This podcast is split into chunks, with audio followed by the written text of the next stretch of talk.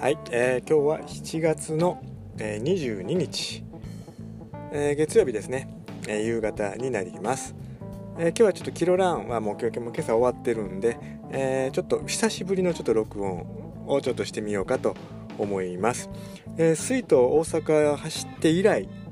えー、次のレースの予定っていうのが村岡100になります、えー、9月の末の予定なんですけどもまあまあちょっといろいろ予定もあるのでまだ未定な状態でもうエントリー今年は単語はエントリーせずに、えー、ちょっと村岡という形で、えー、予定をそれのみ、えー、今年はレース2本ですね。水戸大阪のウルトラと、えー、単語はやめて村岡の100キロ。ということで、えー、多分今年、まあ、年末にもしかしたらね短いフルマラソンとかハーフとか、まんま出る気があれば、出ようとは思うんですけども、えー、近頃、えー、何をしてるか。まあ、あの自分でちょっと適当なコースを作って、まあ、走ってはいたんですけどもちょうど令和5月1日にちょっと里山を、えー、走ってる時に、えー、ちょっと右膝を結構痛めてしまいまして、えーまあ、ビブラムで走っててビブラムがどうのこうので痛めたわけではなくて、え、ちょっとちょっと無理をしすぎたかなと、え、膝に負荷をかけすぎた感じがあったんでもう山の中でちょっと非常にこう強い痛みを、え、右膝にしてですね、えー、まあちょっと歩きながらゆっくりとりあえず降りてきたんですけどももう結構2ヶ月経ってもそれが感知せず、えー、今でもたまにこう普通にね走ってる分には走れるんですけども、えー、多分ほとんどこう足回りの筋肉でフォローしながら走ってるという感じなのでペースを全く上げられないような感じ。まあ、たまにペースを上げても非常に体が重たく感じるという状態が、えー、もうすでにかれこれもう2ヶ月半もう3ヶ月近くになりますかね、えー、続いている状態になります、えー、で今この頃ちょっとあのまあ、ペあ、まあ、のコースですね、えーまあ、片野の被災地の、まあ、駅をスタートしてちょうど枚方公園のところにこうロケットのようなモニュメントがあるっていうところをまずそこまで向かいます。でそこから淀川を大阪湾の方に、えー、ケマ、ね、水門のところまで向かって少し越えて対岸に渡ってあの大阪湾の先まで、ね、片道ちょうどそこ25キロ。で被災地の駅からその枚方のロケット、まあ、ヒロケットってまあ言ってるんですけどもそこまでが約8キロ。そこから大阪湾まで25キロ。でちょ,、まあ、ちょうど33キロになりますね。でそこの大阪湾からまたその枚方のロケットのところまで、えー、戻ってきてプラス25キロ。約58キロ。でそこから、えー、河川敷を今度は京都方面に向かっていきます、えー、岩清水八幡宮ねあのー、越えて、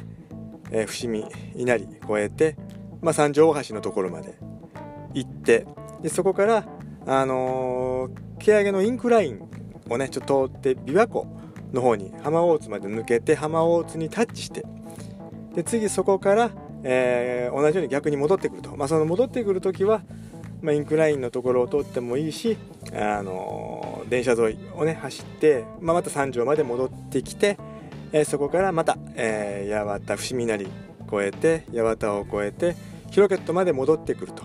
でそれで大体150キロぐらいになるんですね。でそこから、まあ、被災地ちょうど、まあ、あのコースとしては被災地の駅に着く前に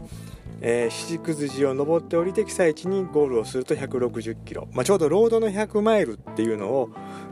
えー、もう去年も一昨年もこういうコースを考えてってそれぞれこう分割して思想っていうのはしてたんですけども、あのー、こうつないで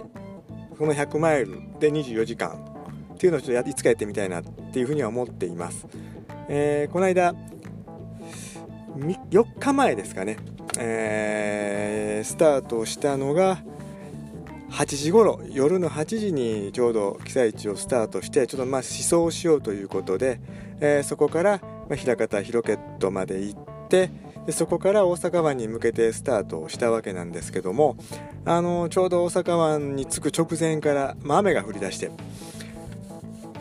まあ、まさかあの雨が降るって予想してなかったのでたまたま通り雨で大雨警報が出てあの大阪湾の先端のもう本当にこう誰もいない公園の中で大雨と雷に打たれましてで、まあ、とりあえずあのトイレ公衆便所の前にベンチが、まあそこはあるのででもあまりにちょっと強風で雨に濡れて寒かったんでちょうどエマージェンシーシート持ってたので、まあ、それにくるまってもう1時間近く寝て通り返して帰ってくると。で、まあ、予定よりも2時間ぐらい遅れて70キロ走ってきましたけども、まあ、今の時点ではそれにプラス90キロで100マイルっていうのはまだちょっと考えられない。まだもうちょっとトレーニングも必要だし時間が必要、まあ、24時間から30時間ぐらいかかるとは思うんでその仕事の段取りとかいろんなことを考えるとやっぱり前後含めて、えー、まあ、家のこともあるし仕事のこともあるしいろんなことを含めてちょっと時間的な問題をクリアしないとちょっとチャレンジフルでするのはもうちょっと先かなっていうね感じがしています。まあ、補給する場所も大体ねあの河川敷には水道もあるし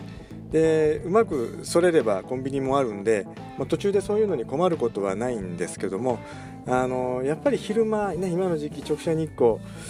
がこの間も9時にスタートして大阪湾を折り返して、ま2時3時4時になってくるとどんどんどんどん蒸し暑くなってきます大雨警報が出て、まあ、雨が止んでちょうど朝日が出始めてね、すっごく蒸し暑いもう湿度がもう90-100%ぐらいの中を走ってくるともう本当にこう気温はそんなに高くないんですけどもこう脱水や熱中症っていう感じになるので例えば朝あそこ70キロ戻ってきて、えー、そこから次京都方面に90キロ今度は昼間に走るってなると今度その暑さ対策、ね、で結構街中でも日陰っていうのは逃げ込めばあるんですけどもほとんどこうやっぱり日差しの下を走っていくっていうことになるので、えー、やっぱりロードでもやっぱり160キロで24時間から30時間走ろうと思うとやっぱり準備とか、まあ、いろんなことをちょっと考えてから、えー、チャレンジしていきたいとは思っています、まあ、今年ね、えー、8月9月また今度逆方向京都の方に90キロ1回行ってみてで最終的に今年の年末になるのか来年明けるのかっていうのでちょっとその100マイルね、ヒロケット100マイルっていうことをちょっと目標に、えー、そのまあ普段レースにエントリーするっていうのはちょっとまた置いておいてそういう楽しみ方をちょっとしていこうかと思っています。まあちょっと膝の具合が、たまにこう仕事とかで脚立とかね乗るとその降りる時にやっぱものすごく痛むんでちょっとこの辺の右膝のことも考えて、えー、まあ、いろんなことトータルのバランスを考えながら、えー、そういうことにをちょっと行っていこうとは思っています。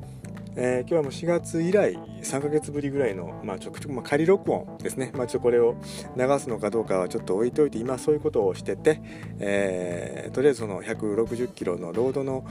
コースはもう決まってるんであとはいつどういうふうにやるかっていうことになってくると思います。あのー、まあ一度ちょっとそういうね、まあ、今回70キロ普通にもう仕事終わってスタートしたんで仕事終わってから